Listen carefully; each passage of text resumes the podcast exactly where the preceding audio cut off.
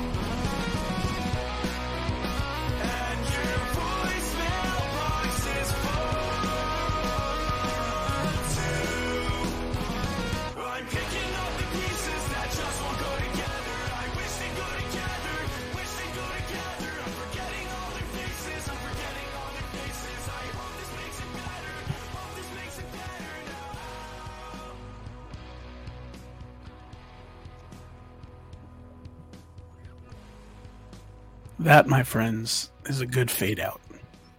That's a very astute fade out. And you were just listening to Moose Creek Park, and we are super stoked to have Ryan from Moose Creek Park here with us. Uh, before we uh, introduce him and go into, uh, uh, you know, just talking some cool stuff about, uh, you know, stuff that we love, um, just want to take a quick moment out to, uh, again, thank everybody for their well wishes um, you know, and, uh, and having me back on the show. Um, you know, it's just such a touch and go thing I've got going on. So unfortunately, you know, you might see me for a little bit. Well, you, you're not seeing me, you're hearing me. I'm the omniscient talker to you, but you'll hear me sometimes. You might not hear me sometimes, but uh, very, very important. Mikey and Justin have a great grasp on what's going on with the show. So uh, even if you don't hear me, um, you know, they're still rocking it and doing it, but you're hearing me now which is good, which means I've had a couple of good weeks. So um, pumped, pumped on that. And then uh, I always like to give my little spiel. If you are from Long Island and you're a buddy, uh, you want to come see me. I'm hanging out August 27th at AMH. Um, we've got a bunch of bands that I used to play in are playing uh, some sets. Uh, some good buddies of ours from Deer Park from a long, long time ago have joined with us as well. A couple of other bands too. Uh, it's I think tickets are 15 bucks in advance. Uh, I know they're going, so uh, you know, jump onto the link. We'll put the link somewhere, and uh, you can grab It's in tickets. the and, bio. uh, Come on. it's in the bio. Links in the bio, and uh, you're helping me out, which is cool because uh, the American healthcare system is a fucking drag. Um, so uh, on that on that note, uh, Ryan, what's going on, man? How's it going? Thank you very much for having me on, guys. Yo, yeah, man. Thanks for taking the time to be on here with us. So, um, all right. So, uh, just to dive in, I'm, I'm, you know, I, I hear the, you know, the, the track we just listened to a little clip of, and uh, um, it's kind of like fitting right in with that new wave of what's happening on Long Island. Um, you know, with uh, with you know the really fun noodly tappy guitars and you know all this stuff. I immediately think of uh, our homies in Macseal who are uh, out there killing it, um, playing some gigs with the Movie Life and Piebald. That's kind of awesome. Um, So cool.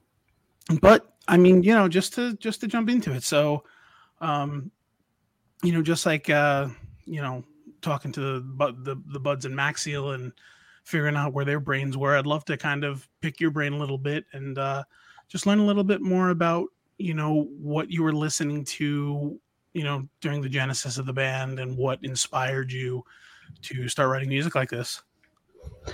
Yeah, absolutely. Um, so I guess what's kind of funny about this project, which is I think would probably be the same funny thing about other projects. They're still young and kind of figuring out where they're at as far as music is that we're all kind of in different fields as far as like what we grew up listening to and stuff like that. So Mhm. I grew, I personally, I grew up on like Husker Du and stuff like that, and sh- uh, shoegaze and a lot of old like hardcore punk, Dinosaur Jr. stuff like that. And again, I know Vinny and some of the other guys like they grew up a lot with like Blink One Eighty Two and stuff like that. Mhm. Um, but we all kind of gravitated towards the same kind of new wave of emo Cool. um, that's kind of all our thing. So a lot of like the noodly stuff, you know, again, you think of the guys in Macseal, Tiny Moving Parts, Free Throw, uh, bands like that.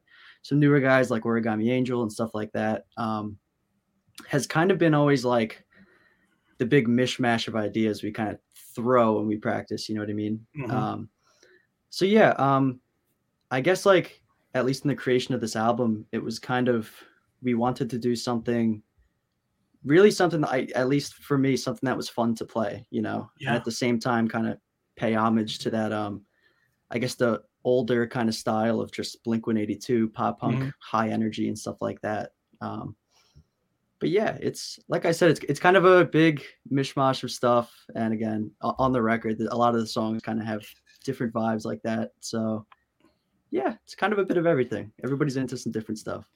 Yeah, I think that's one of the cool things. You know, you mentioned Origami Angel. You know, just one of those bands that comes to mind where they, um, you know, they're they're very much writing. You know, what they want to write. You know, if they want to throw a breakdown in a song, they're going to do it. If they want to throw some chip tune stuff in a song, they're going to do it. You know, they're just, uh, you know, I I like that more and more uh, independent artists are not necessarily forcing themselves into a mold. You know, I, I don't think you have to do that anymore.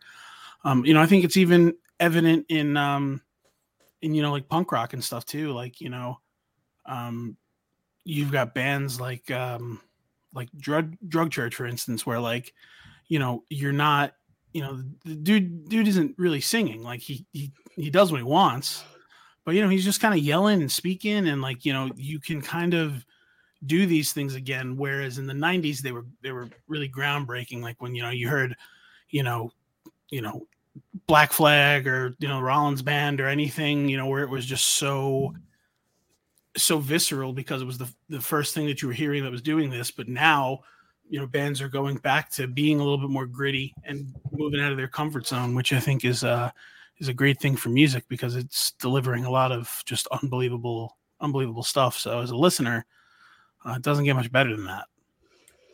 No, yeah, absolutely. Yeah, I mean, Origami Angel is really like one of those special examples of kind of just like even even if you're not, and, and this is like the funny thing too, showing people that don't really listen to that genre, you show them Origami Angel, and, and you know, ninety percent of them kind of have like that, what the, you know, what is going on right now? Yeah, for, yeah. But it's it's in a good way, you know what I mean? Uh, even even some of their biggest tunes, nobody kind of expects what comes next in any of their songs, and you know, to a degree, that's kind of what we like to do. We just try to keep things a little, keep keep you on your toes a little bit. At least we do our best. But um, yeah, I'm going to see Origami Angel in a week from, uh, I guess Saturday at Four Chord, which I'm super pumped for. I, I've been kind of following Origami Angel from the beginning because when we first started doing Bardown Breakdown, we had Corey from Free Throw on, and like the same week we had him on, Corey just like sent out this praise tweet about Origami Angel. And I was like, what? Like, this band must be on to something if, like, Corey's just giving them a, a straight up shout out and was instantly in love with, like, just like, obviously the, the sound, but then how interesting and unique their lyrics were compared to what was out, like, out in the emo world at that time. And really never looked back and super excited to finally see them. Uh, haven't gotten a chance to. Um, I, I know you have kind of dropped hints about your, your record. It's been out for about a month now. Um, I, I did some digging and you guys put it out in Thumbs Up Records, which I'm not too familiar with. So, can you kind of fill me in on how that relationship came to be? Yeah, um, a lot of the relationship we have with Thumbs Up Records is kind of tied to Gary Cioni. He's the uh, producer uh, at Sound Acres. Um, he's in, he was in Crime in Stereo, or is currently in Crime in Stereo. I'm sorry, was in Daytrader. Um, awesome guy, great producer. We love him, and he was kind of close with Brady. And again, kind of through that connection, Brady kind of stumbled upon our music, and uh, yeah, he hit us up. And uh, again, a lot of the bands that some of them were on t- thumbs up but some of the bands that are on it now again we're kind of all kind of starstruck um, at the time. So yeah it was it was really cool. And uh you know brady is kind of just a great guy. So it's you know th- that's what it is. Um yeah again a lot a lot of it too is just that we were really starstruck when when uh he hit us up. So yeah. Nice. Yeah, and I was kind of looking through the lineup, and Honey Creek obviously stood out to me, and then I saw the Hot Mulligan like tour announcement post a couple of days ago, and like I was like, "Whoa, this is a crazy tour!" But who is this like Ben Quad guy? And I'm like, or Quaid? I'm like, who is this? And then I'm going to the Thumbs Up Records like lineup page, and I'm like, wait, this is not a solo artist. Like I, I, I assumed it was just a, a solo artist, and I went to their Spotify, and the, it, it's got like the twinkly kind of guitar tones, but then a little more aggressive and kind of edgier vocalist, and I was like, this is dope too. It kind of actually, he he sounds pretty similar to uh, the the vocalist of Hot Mulligan. So I'm super excited for that tour. I'm definitely going when it comes to Charlotte. yeah absolutely no ben quad is phenomenal they're they're really cool really great people too so super super happy for them super proud for them have fun at that show that's gonna be a that's gonna be amazing And and then very lucky like, they're from Oklahoma. Not too many bands like in, in alternative music. No, from it's like them and Oklahoma. Clip Diver, I think. Well, Oklahoma, you got you know, cursive, right? Aren't they from Oklahoma? I don't know. Maybe. But remember, I mean, not a lot of people still listen to Cursive that aren't over And the age of 40. Yeah. eyes. No, my thing about this. Ben Quad is that I wish that I, I really hope that it's kind of like those bands in the 90s that used to come out with all these like weird names like Natalie is freezing and nobody in the name is and the band is actually named Ben. I really hope that nobody in that band is named Ben and someone just goes up to him is like shakes his hand and is like, Oh yeah, you're Ben, right? He's like, uh, we're artists. None of us is actually named Ben. I think that would be hilarious.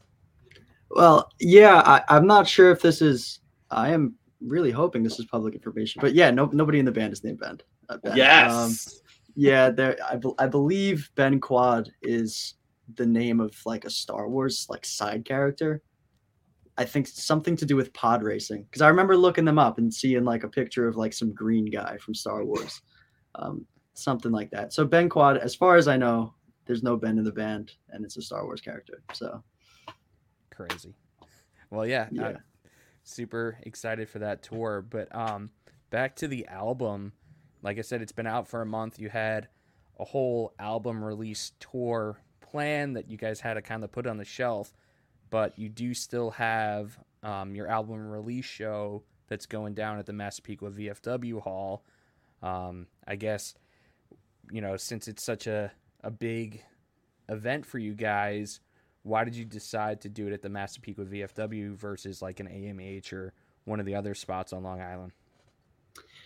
Yeah, um, I think it, it's kind of a combo of a few things, but I think, at least in my head, what what really kind of drove us that way is that the VFW more than anything kind of seems like the the real heart of kind of where like the DIY emo stuff is happening. You know, obviously AMH, great venue. There's a lot of fantastic shows that happen there and have happened there, but the VFW is always kind of something special. Um, even when we were all starting out, even before I had joined Moose Creek Park and I was in another band, you know, to kids it was like if you were playing at the VFW and you you were getting booked to show by John, it's like that's the beginning of the train. You know, the train starts rolling. So I don't know. It's always kind of been like a really kind of special spot. Again, it's it's a room, and that's what it is. But it it's, gets turned into something beautiful every time. So yeah, I don't know. It's just it's just kind of perfect to all of us.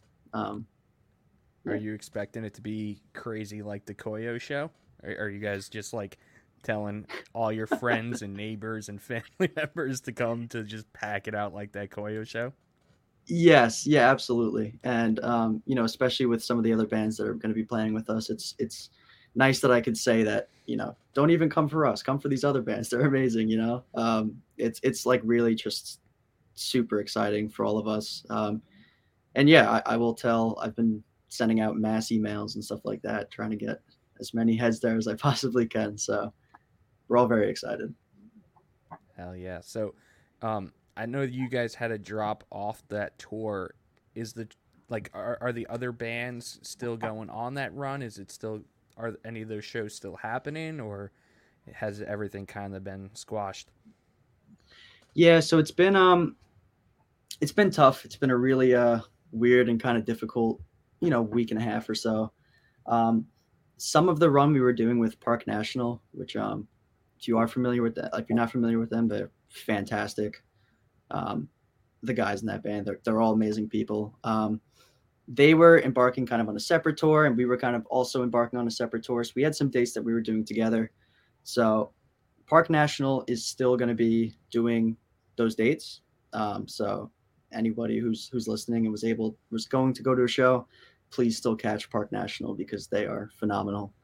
Um, but yeah, again, I, the, the the situation's really unfortunate, and we're definitely kind of hoping that um, as many of these shows can still kind of stay afloat. You know, even though we're not going, because at the end of the day, it's still everybody should you know have the chance to kind of go out to a show and have some fun. So while we're disappointed, you know, we hope that it uh isn't the end of the world for some some people. Yeah.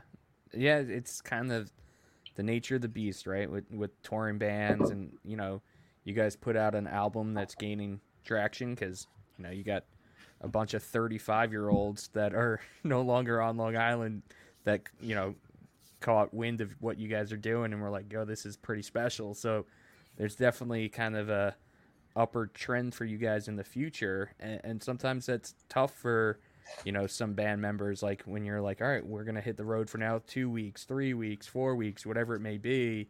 And they're like wait i got like a, a job and other you know still finishing up school like how am i gonna do this? kind of deal. So we've seen it before and hopefully you guys can bounce back and, and find you know some similar minds that want to kind of follow through with what you guys have planned for the rest of the year. Yeah, absolutely. No, it's um it's definitely not it's definitely not the, the end of anything and we're definitely not slowing down. Um yeah, right now we're kind of doing everything in our power because again at the end of the day we just love being on the road. It's an honor and a blessing that we kind of get to do this again. Um despite, you know, work and school and stuff like that, just being able to do it is something, you know, none of us ever want to trade away.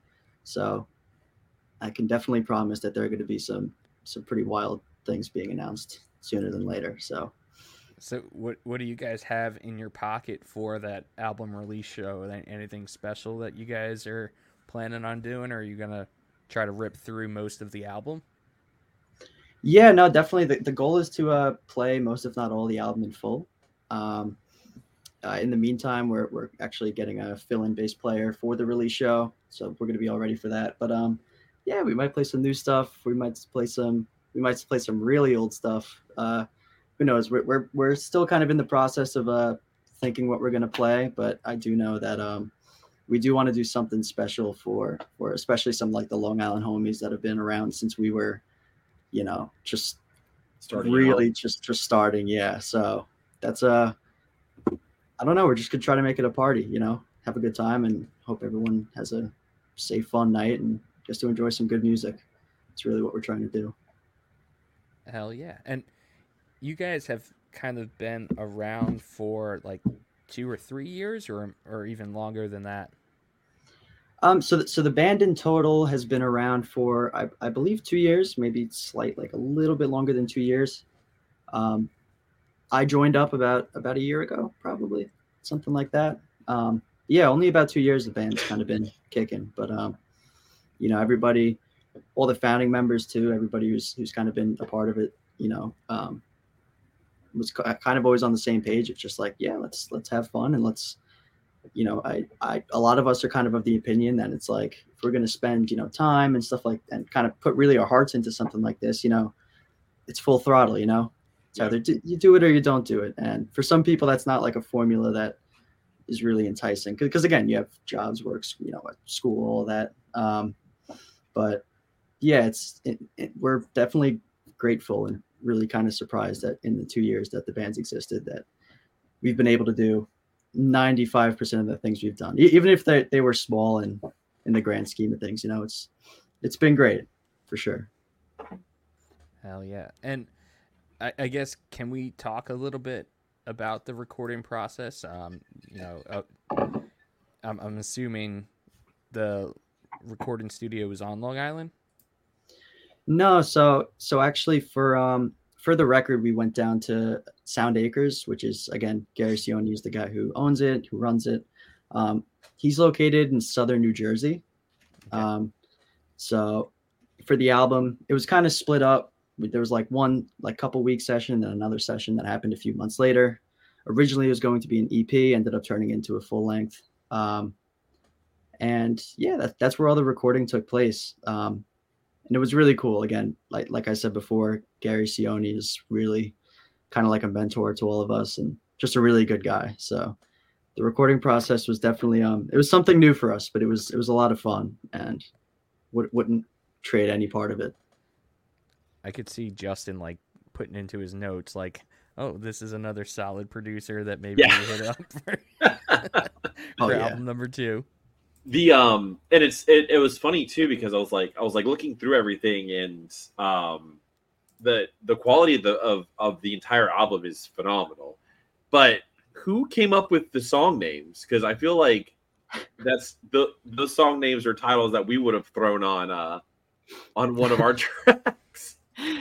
Yeah um yeah a lot of the song names again um vinny who's who's the lyricist and he's the the lead singer of the band he um i know for a fact he came up with a couple but a lot of it was kind of um you know for example soggy bacon was named after our our bass player that that unfortunately we just lost he's one of our best friends. Um the full title of the song was don't give john soggy bacon he gets mad. Um and it Yeah. just it was just an inside joke that you know kind of um you know you see um more th- more more recently a lot of bands have been starting to kind of throw just a funny title beside uh you know in front of a song that might have like some deep kind of like emotional content or something like that um Oh yeah, Hot Mulligan just did it on their latest album. There's so yes many Yeah. great yes song titles on that one.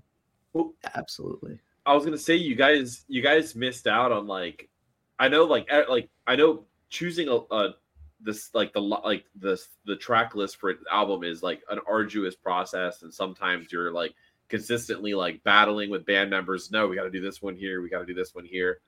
But um I think that you guys missed a hilarious joke by not putting soggy bacon after what's for dinner. That is an extremely good point. Um I'm even dash of go back fish would have been good yeah no you know what? Um i'm gonna have to go back to the guys and say we really kind of missed out on that drop the ball on that one. Yeah. That would have that would have been perfect for sure. Um uh, definitely would have given the don't give john part of soggy bacon a little bit more credibility. The context there. yeah yeah yeah exactly. Hey, I can relate. I'm, I'm a vegetarian, but still, like even vegan and vegetarian bacon, like needs to be crispy. Like, don't give me that soggy, half cooked bacon. Like that. That's just disgusting. Oh no, soggy bacon to me. I actually uh there was this bar that I went to and they did um old fashions with candied bacon and they would put the bacon in the old fashioned. So it was legitimately soggy bacon. It was the worst thing I've ever had in my life. Yeah. Because it was just legitimate. It's just like it was literal sog because it's just been soaking in alcohol and bitters. It's like Uh, rum ham. Ugh. Don't even talk. Rum ham sounds better than soggy bacon. No, no. Rum ham was the worst thing ever. I Those forgot you guys awful. did rum ham. It was gross. It, yeah, It was gross. it was definitely not something I even want to talk about. But uh, Ryan, I, I do want to talk about like those early years of you getting involved in the Long Island music scene because a lot of the places that Tom and I were going to shows at are no longer around, unfortunately. So I know you mentioned the the VFW hall. Did you have a chance to ever catch any shows that our buddy Stangle did at the East Islip Lanes? No, never never had a chance. No, and and I'm not sure what what year did that close down. Tom, do you know? Probably 2017, Um, 2016 I- I mean, I think it officially he stopped doing it with COVID. Okay.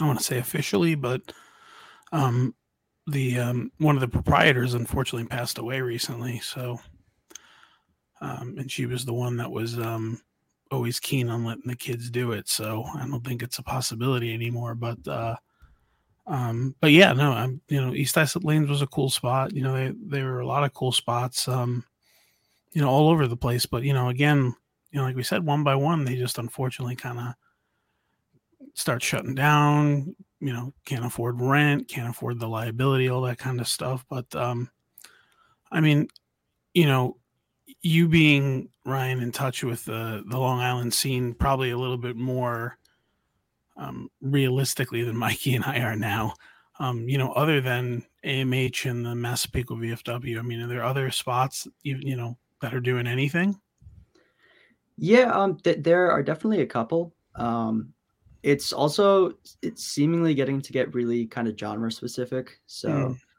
I know for hardcore bands they have um, Shaker pubs and play, uh, Shaker's Pub, sorry. Yeah, and, sure. uh, Mr. Beery's, I think there's one of those where they're throwing on shows. Um, one that really kind of stuck out for for me at least was definitely the Inner Love release show.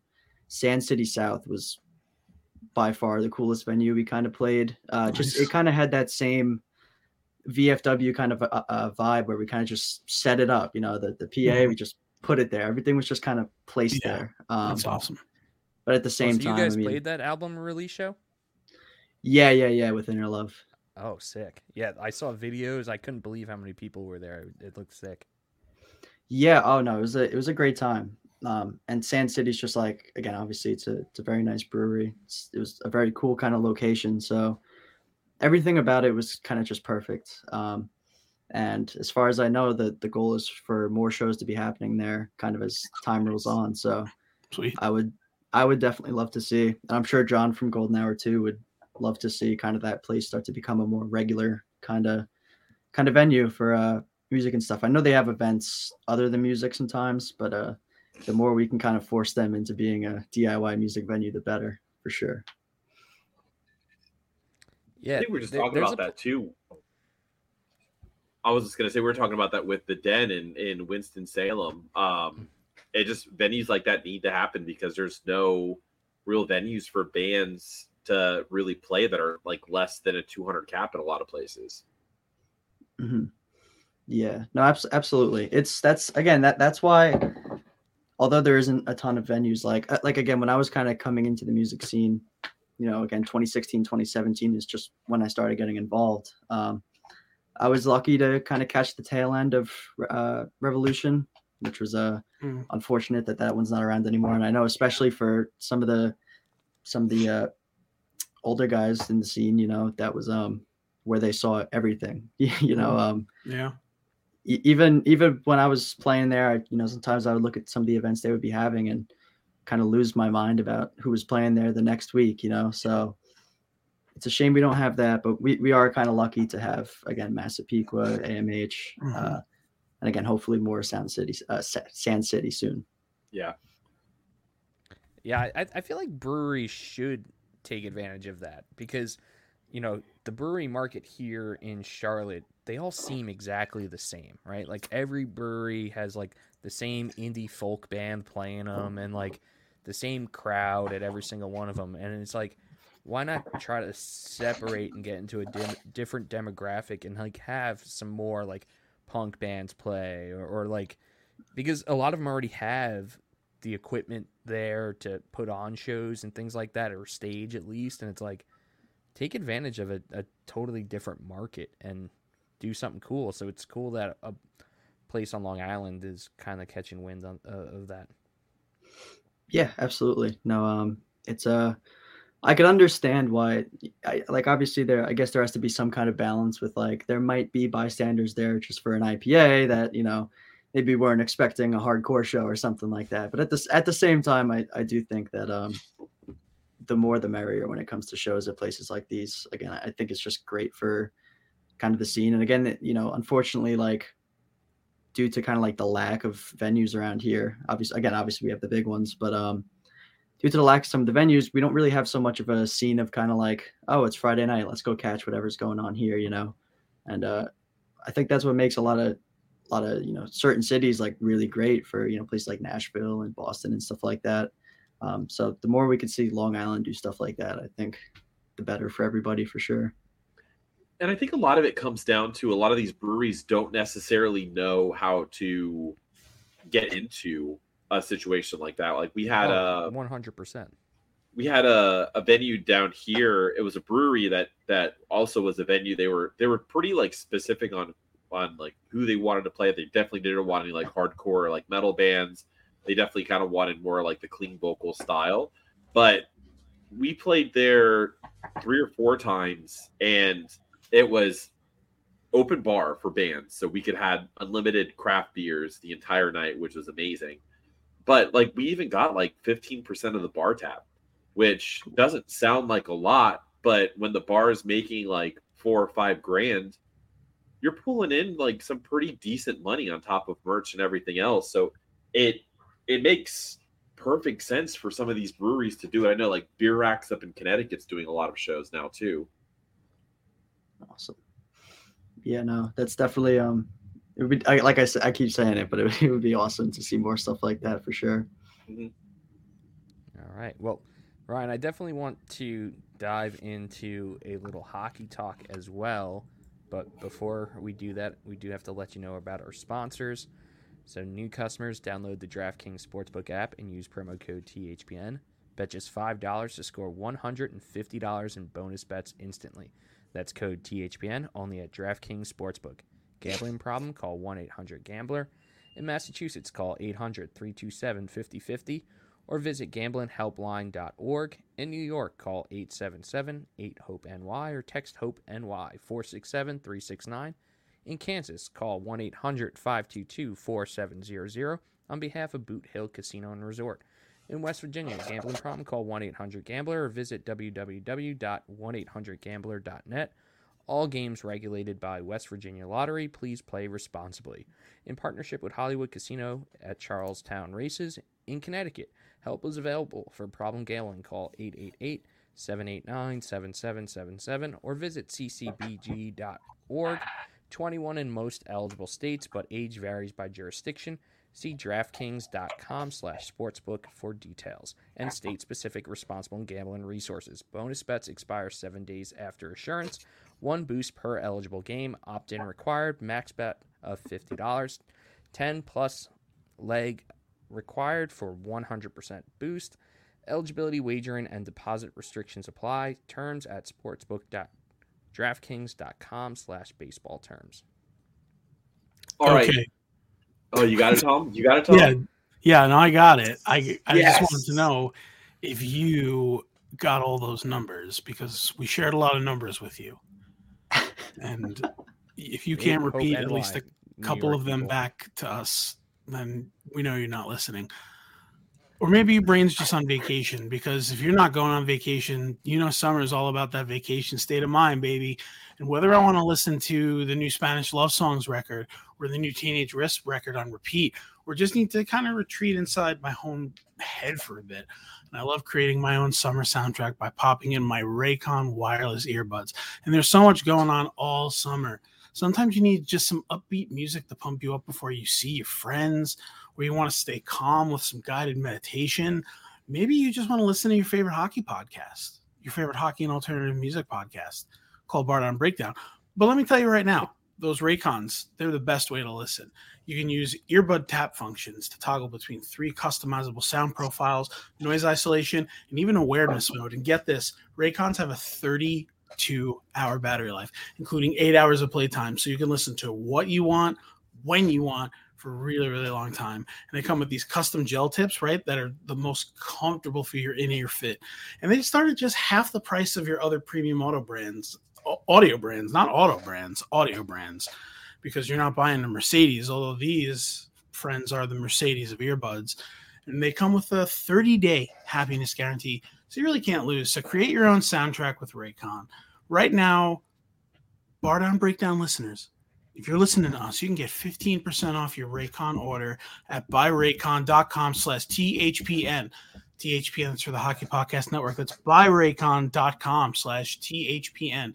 You could save 15% on a brand new pair of Raycon. So buy raycon.com slash THPN, the Hockey Podcast Network. It's good shit, guys. Good stuff. do it. So, Ryan, let let's jump into some hockey talk. And as we alluded to, you're from Deer Park, where Tom and I are from as well. And when I was growing up in the '90s, the Mighty Ducks movies came out. Hockey was on the rise. Roller hockey, specifically, just boomed. Like everywhere you looked, there were kids playing roller hockey. Like you would go up and down the west side of Deer Park and see, like literally, games happening almost on every single street uh, on the west side. And then, like, literally at the peak of my interest in hockey, they actually built a roller hockey rink with like the boards and everything right in our hometown. And like everyone I knew joined the league. There was probably 20 teams at the at the like the peak of it. And unfortunately, as I made it through like middle school and high school and the years went on, it started to get in kind of rough shape and like there really weren't as many leagues going on and and it just seemed like it was falling apart. Um and and even when i moved away like right before i moved away i would go there to just like shoot pucks and there was like huge like divots in the in the rink and it was just like really in rough shape. So has it gotten better or like was it still even though you're younger than us a huge part of you like playing hockey and like falling in love with hockey Yeah, so as far as the shape it's in, it's still um still not great, but um at the end of the day it's it's you know in the in our hometown. So compared to driving to Massapequa or like there's a really nice one out in Oceanside, um it does the trick for sure. And as far as like actual like dangerous di- divots and stuff like that, there's really none of that. There's only uh you can get your stick under the boards and snap it in half a couple. That's Oh, happened to me a couple Oh. times, but besides that, it's a besides that, it gets the job done. Um, but yeah, no, having it just um, again, like when I was growing up, um, it it was still going. A lot of my friends definitely grew up playing in those leagues, and until they were like 16, I think it was, or maybe it was 18, um, they stayed in those leagues their their entire childhood. Um, I didn't actually, believe it or not, I didn't play as a kid in a league or anything like that. Um, so for most most of my childhood, it was just playing on the street with no skates on or nothing. Um, more recently, that's that's changed for sure. But um, yeah, no, it de- it definitely. I don't think without that rink, like the hockey kind of, I, I guess, scene, like the sport wouldn't be half as big as it is. Um, and actually, a lot of the a lot of the people who play in Deer Park ended up just like playing with Dix Hills and stuff like that because they have the ice rink over there. Um, so it kind of crossovers a bit. Um, but yeah, the rink's definitely still kicking. Um, i'm gonna fill you in on a rink that most people on long island doesn't know it exists but when i first graduated from high school and like really where this podcast stemmed from was our friendship with the boys in envy on the coast and they're like you know merrick and oyster bay so they're a little further like towards manhattan than we were and they somehow got the key to the lights at this rink in Seacliff, which is like the very north shore like of Oyster Bay. And this rink is right on the water and we would have the lights because there's no other houses really over there. So we'd be able to turn the lights on and we would play like 2 3 in the morning and we would have no joke like dudes from the sleeping, dudes from Taking Back Sunday, like showing up at these pickup games to play like just roller hockey. And that's really where this whole idea for the podcast stemmed from. So you got to try to find someone who has the key to the lights and pl- start playing in Seacliff, man. It, it's it's the spot. Yeah, no, definitely. No, we um we kind of have that similar. There's a uh, there's a group of guys who uh, how, however they do it. I don't know if it's they know somebody in the town, but they get the lights on every Thursday night. So they're probably on right now. Big group of like 50 guys, and they have like a like a chat, and they go. But it's all like super like professional games. They all wear gear, like, but it's not an actual league. So how like me and my buddies started getting into, especially when I was kind of learning how to skate and stuff like that, is we'd wait for them to leave and we'd catch the public safety guy and be like, just give us an hour, just give us an hour. And, and we'd spend like an hour at midnight, just, you know, doing crossovers for 60 minutes and then, and then getting kicked out. So, you know, I, I would definitely, if, if, if you can get a copy of that key, uh, that would, uh, that would change my life, but I don't see it happening. That's the move. Because especially like the summer when you want to play hockey, like it's way too hot during the day, so you would have to wait until nighttime when it cooled off a little bit. Yeah. Yeah. Our, our goalie started uh, giving up on us. He, he's like, I'm Oh, not yeah. putting those pads on in 90 degree heat. Sorry. No, So it's way No too way. hot, especially when you have all that shit on. yeah, it's, it's not happening, but it's what it is. All right. Well, let's jump into a little more specifically your Ranger fandom because you're obviously rocking. Is that a Panarin jersey? What What do we got there? Out of Uh, it's- Fox. This is uh, Ryan Reaves, actually. Oh, Reaves. Okay. Nice. There's only one time that I really wish that we are, we we just assume it's like an old Rangers jersey, and they're like, oh no, this is actually the you know the Czech Republic national team. just completely like throw a curveball at us. We're like, oh shit, no, it's Rangers. No, if, mo- if there was a Yeah. Czech Republic team, Mikey wouldn't be able to say any of their names. Not Neither one. would you. Shut up. You couldn't even say Lou Lamoriello's name for the longest time. oh man, yeah, no. Ryan So- Reeves is a yeah. Oh, sorry. Yeah, no, yeah, Ryan. I, I think everyone kind of appreciates Ryan Reaves and what he does for whatever team he's on. And I, and I know Islander fans would, lo- you know, we love to hate him, right? We hate him when he's not on our team, but if he was on our team, everyone would be all about Ryan Reaves for He's sure. like Corey Perry. yeah, I, I agree. I love having Corey Perry on the team. He's no longer on the team, and I fucking hate it. yeah, fair enough. But yeah, so uh, I, I guess Long Island can go either way. You know, especially Deer Park being right in the middle of the island. You you have Rangers and Islander fans mixing and mingling all the time. So, kind of, why did you go Rangers instead of Islanders? Uh, to, to be honest with you, I mean, it's kind of the classic answer. It's just kind of what was in my family uh, to start off. But when it got to the point that I was really deciding, because as far as like my my history of like enjoying hockey and stuff like that, paid a ton of attention as a kid, and then in high school, I kind of started to lose it a little bit, and then over the past two years, I've just like exploded as far as like how much I've enjoyed watching it and stuff like that. But that being said, I kind of grew up on my dad breaking into my room and saying, "Watch this Joey Kocur fight." It's like it's 1994. Watch it. He, he, he broke the guy's orbital bone. Uh, so that's kind of what I grew up watching. Um, and you know, especially when you talk about like the Rangers Cup team back then, um, and even again going back to like all the enforcers that kind of surrounded Gretzky and stuff like that. I mean, that was just such a crazy kind of time period. Um, so I definitely kind of again with Joey Kocur for the longest time being my favorite player. Um, that's definitely what made me gradu- uh, gravitate towards the Rangers a bit. Um, not to say the Islanders haven't had good enforcers because they have, but just got, gotta love Kocur, man.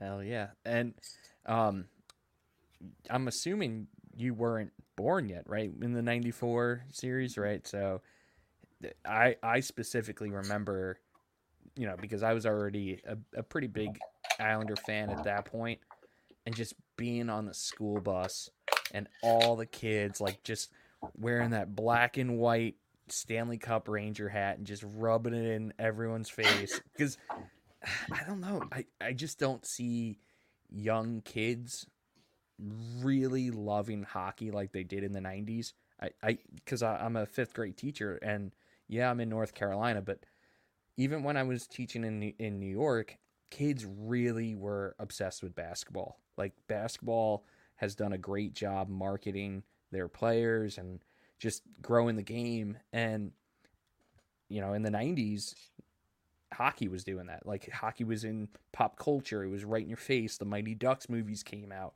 So like that was probably the peak and then New York New York being a major market goes and wins the Stanley Cup. Like I, I talked about it on the podcast. There was legit pop-up stores on Deer Park Avenue and all they sold was New York Rangers Stanley Cup championship hats, shirts. So like there was hundreds of them all over like Maymore, JFK, like you name it. And it was a wild time. Tom, do you agree? Like do you remember that, Tom? Like I the do.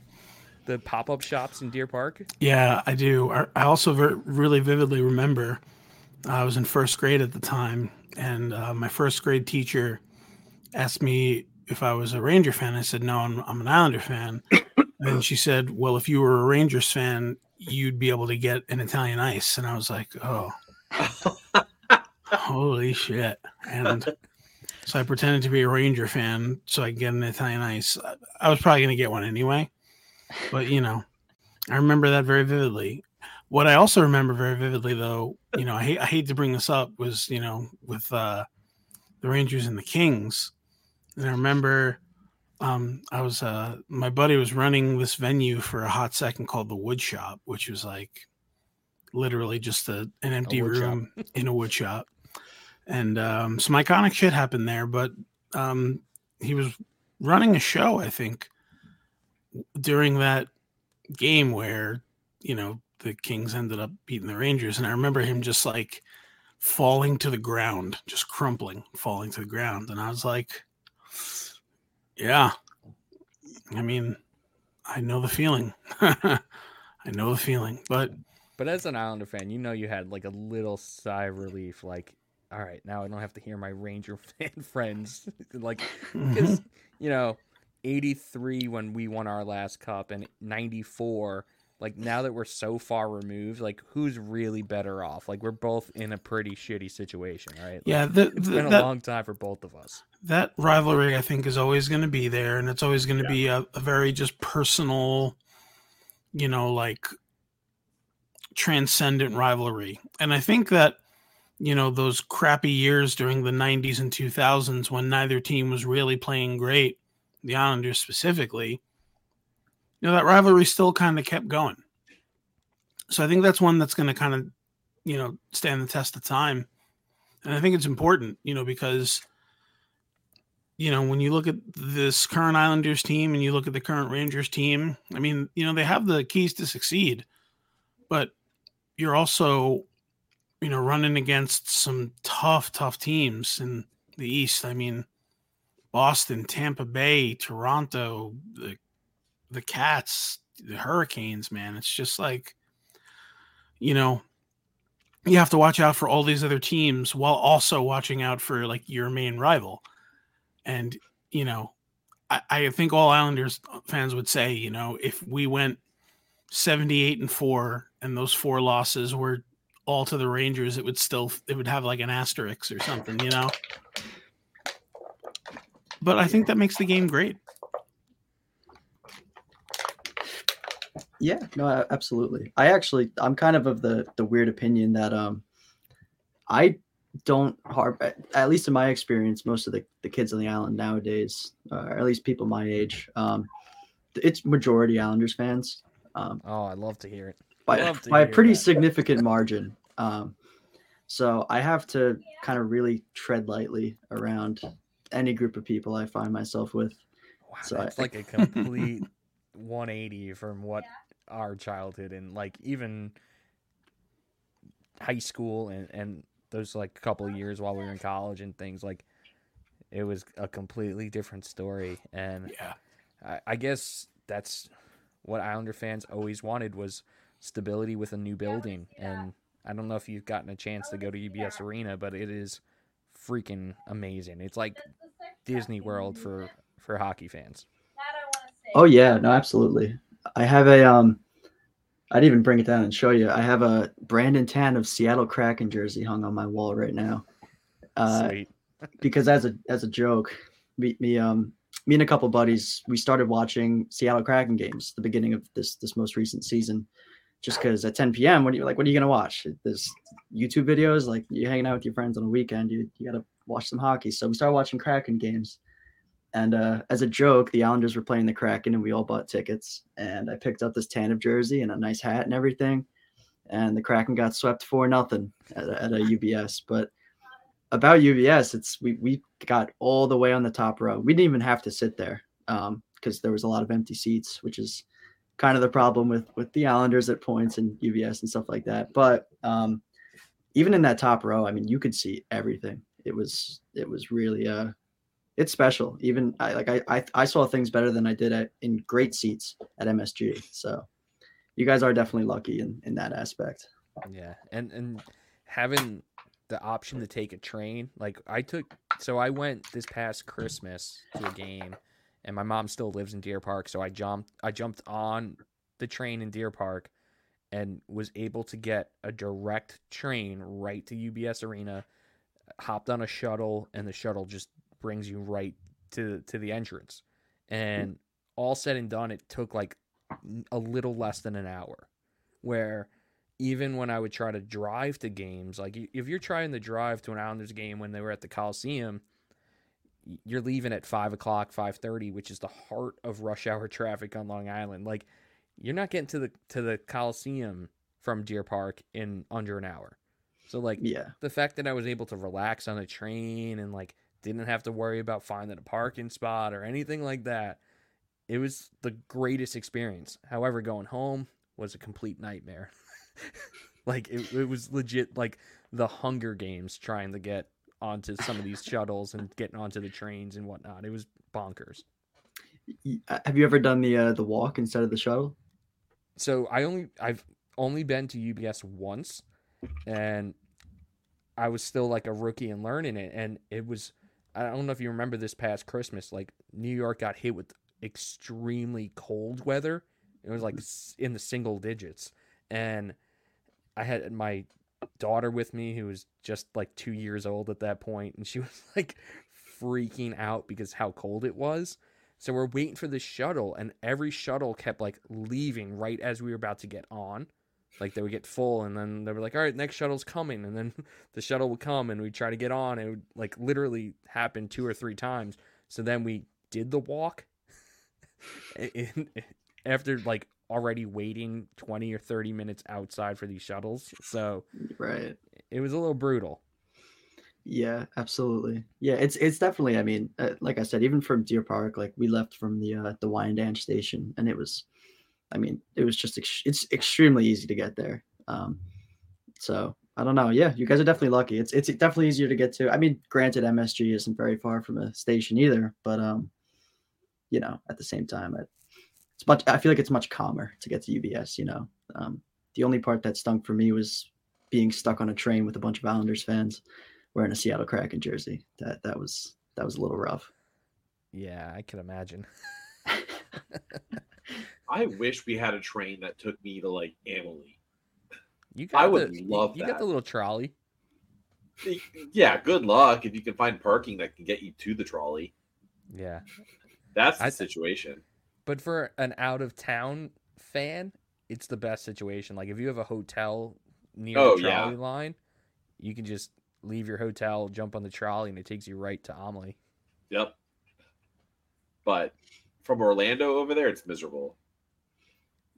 Yeah, I don't know why they don't just have a like a express train from Orlando to Tampa. It would be a straight shot, one, two, three. Eventually, they're Yeah. building it. They're building it. Are they? Yeah, they're building. They already already built infrastructure out to um, like uh, Cape Tampa Canaveral. International Airport too. Yeah, so like th- there's infrastructure from Orlando to like to Cape Canaveral, like all the way to NASA. And I think if that goes well, they're talking about maybe doing that triangle, like Orlando, Miami, Tampa. You know, so I mean, if they do it, it would be it would be great. You know, because it, Yeah. it is hard to traverse Florida with um the infrastructure that it has. But um, so you know, just asking a question on on your um, you know, on your Rangers fandom. Um, so you know, without getting too deep and gritty into the details, you know, where do you think you know after you know all the offseason moves and stuff, where do you think the Rangers kind of sit in the Metro right now? Uh, I would. I. I have a hard time being convinced it's not third. Um. Okay.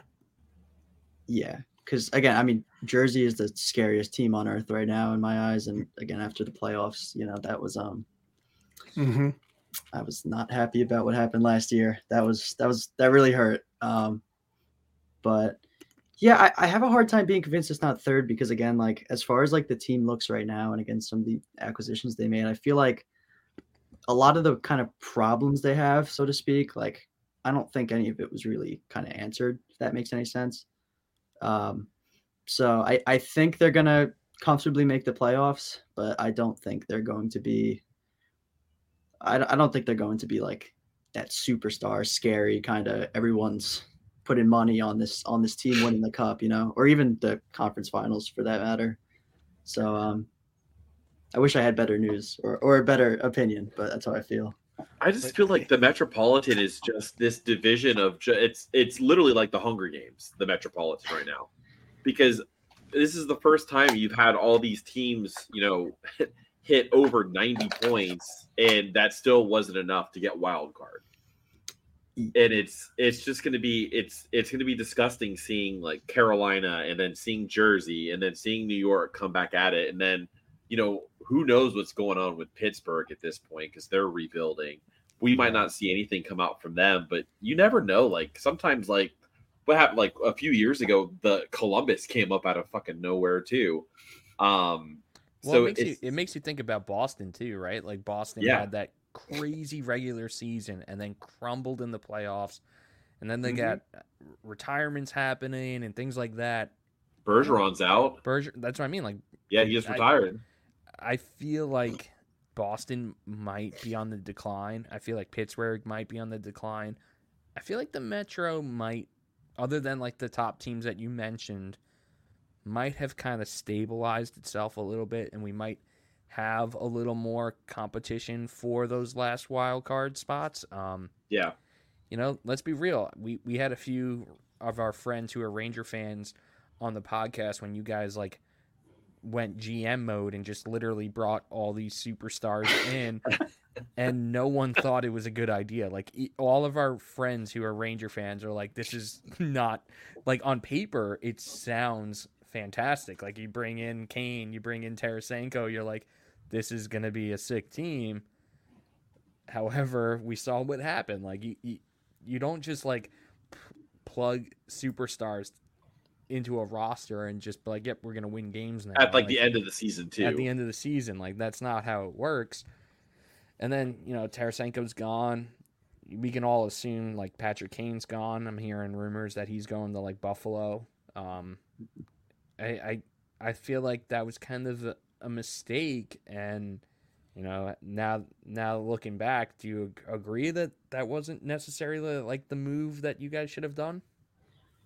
Yeah, no, I um, I was not um. Th- there was this uh kind of running joke. It was like it was like kind of like a meme thing going on like Instagram where there's like this one song that was like major bag alert, major bag alert, something like that.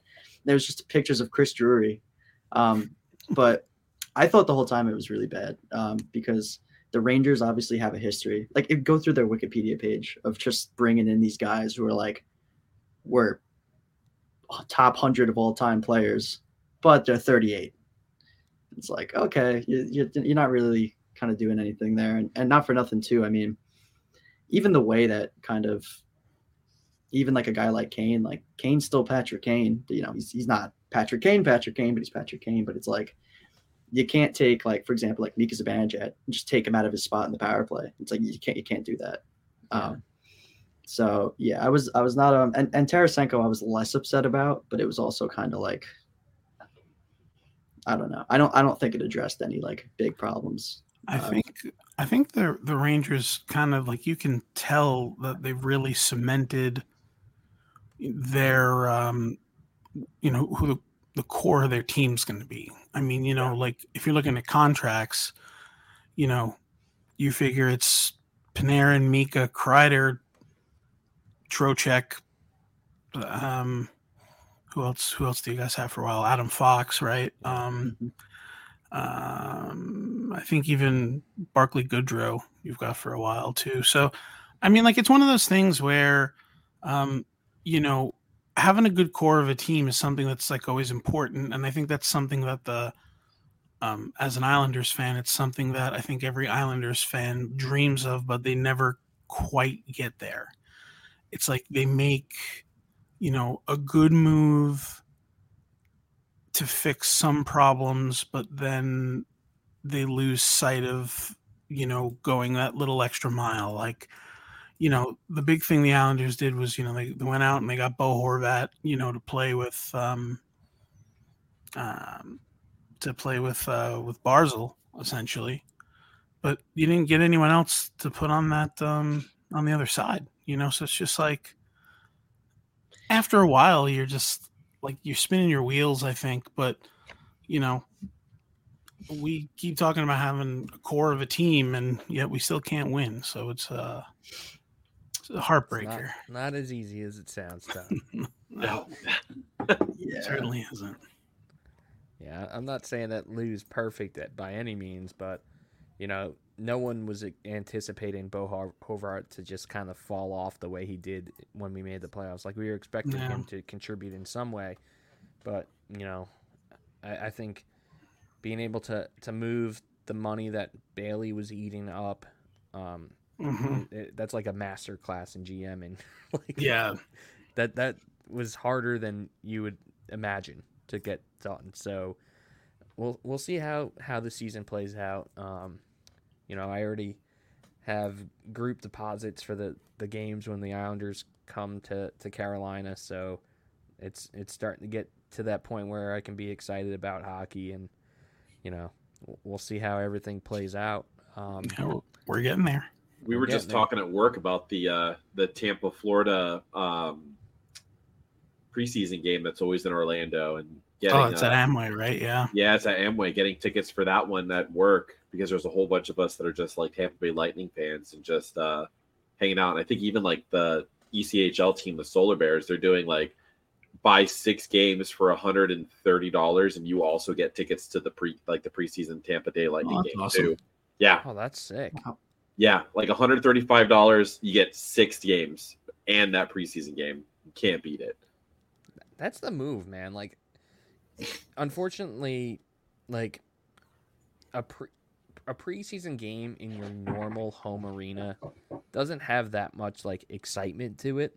Like, I, I believe like the Islanders and Rangers have a preseason game at UBS. Yeah, there'll be people there. Will it be a sellout? No, but like, if they did something like say At In- Bridgeport, in Hartford, yeah, Hartford. right? Like went to where the, the Hartford Civic Center and did like an Islanders Rangers preseason up there. I feel like there'd be a little more buzz than just like a nor- Yeah. in your normal arena. And I think it's cool that you know Tampa and Florida do that in Orlando because I would imagine in, in Orlando there are Florida Panthers fans as well. There so are. You're you're getting both teams, you know, fan base in your non-traditional market. Like, yeah, it's still in the state of Florida, but it's two hours away, two and a half hours away. I, I love that. I think they should do that every single season. Yeah, when I worked when I worked right next to Amway for the game last season, there was a whole there's just Panther fans walking all downtown. And, and I was walking to my car just chirping the shit out of them the entire time. Loved it. Hell yeah. Well, Ryan, you know, this was a ton of fun and finding out that you're from our hometown just makes MooseCreek Park even more special for us. You know, the the fact that you guys and Off Guard are holding it down for Deer Park it makes us proud, us old guys. And you know, at, at the time we had our bands too. Um, as Tom mentioned, a bunch of them are getting back together to play the benefit show for him. Uh, so if you're listening, definitely get your tickets to Tom's benefit show at AMH August 27th, right? 27th, Tom? That's the one. Yep. And uh, great Deer Park band, the Buddy System, which was like doing Taking Back Sunday before Taking Back Sunday was doing it. They're playing um, Survivors Guilt, Ink and Lead, just some killer bands from back in the day, and some some current bands, right? So Bad Hex, right, Tom? Yeah, heavy hex, man. Oh, Heavy Hex, and then what's the other one that you guys just added? American slobs. It's my dude Sean Corrigan. He's so tall. He's the tallest guy that you ever did see. He's so tall. I can't wait for some of you guys to see him. Uh, Tom, you missed this one. Oh, Um, I miss. the drummer for Hassel and One, he has to drum on a bar stool because he's like seven feet tall, Yeah, he's Oh, a shit. big man and plays a That's his- saxophone at the same time. and he plays the saxophone at the same time he plays. While he drums? yeah, yeah. it's the Wow. craziest thing I've ever seen in my I love that. But yeah, he he has a he literally has a bar stool that he sits on as his drum throne because he's too fucking big. Ryan, if, if you if like you could play one like orchestral instrument, which one would you pick? Violin. I actually I I own one. I I, I bought one out Yeah? of like I don't know what got into me, but I bought one and actually took lessons for like two years. I'm not that's very awesome. not very good at it, but if I could play anything, it's that. I mean, that's cool though, because you know, get that violin texture on a on a MooseCreek song, man. That'd be you know, that'd be that'd be ripe for the picking. It would be yeah, bust one out live. That would be uh that would def- that would definitely uh Yeah, I mean, the lead singer of Foxing just always had like this janky trumpet on him, and would just play whenever he felt like it. yeah. No, mean- y- That's with what he does. Ca- Yellowcard being back and all, you know, violin rock is at its peak again. Oh, dude, violin rock is. Yeah. He's got Oh, one of those one of those electric ones that are just like a like a like a stick and some strings. There's nothing else on there. Dude, he loves doing flips. That guy. That guy does flips all the time. What's his name? Sean Mackin. I think that's. his Yeah. name. He does flips. I don't know why I'm telling you guys this. You guys have eyes. You guys can watch him do flips. Go to YouTube or some shit. Ryan, thanks for being with us. Before we let you go, drop your socials, uh, where we can find the new record, all that fun stuff, just so our listeners can uh, can get to it. To it. Yeah, absolutely. Um, Instagram at MooseCreek Park. Um, that's where you can find pretty much everything that's going on with our lives, um, all dates and stuff like that. And if you want to listen to some music and stuff like that, anywhere music can be listened to. Um, yeah, I mean, we'll definitely have some uh, some more cool stuff kind of coming out in the next couple months. So uh, give us a Heck follow and yeah. keep your eyes peeled. and, Sweet. and when's that album release show again? That would be August 26th, I believe. Ah, so which, which is actually killer right. weekend. Yeah, Yeah, that is a pretty go- crazy weekend for Long Island. So Yep. Go to Do- Massapequa VFW the 26th and then AMH the 27th. that's you right. go. Yeah, You have- have- Have yourself a nice little weekend of music. Absolutely. Amen. Well, Come thanks to our Ryan. beer, beef, and Jesus. Yeah. no, thank you guys so much for having me on. This was cool. Hell yeah, man. We'll talk to you later. Later, man. Absolutely. Thanks again. Be good, guys. Yep.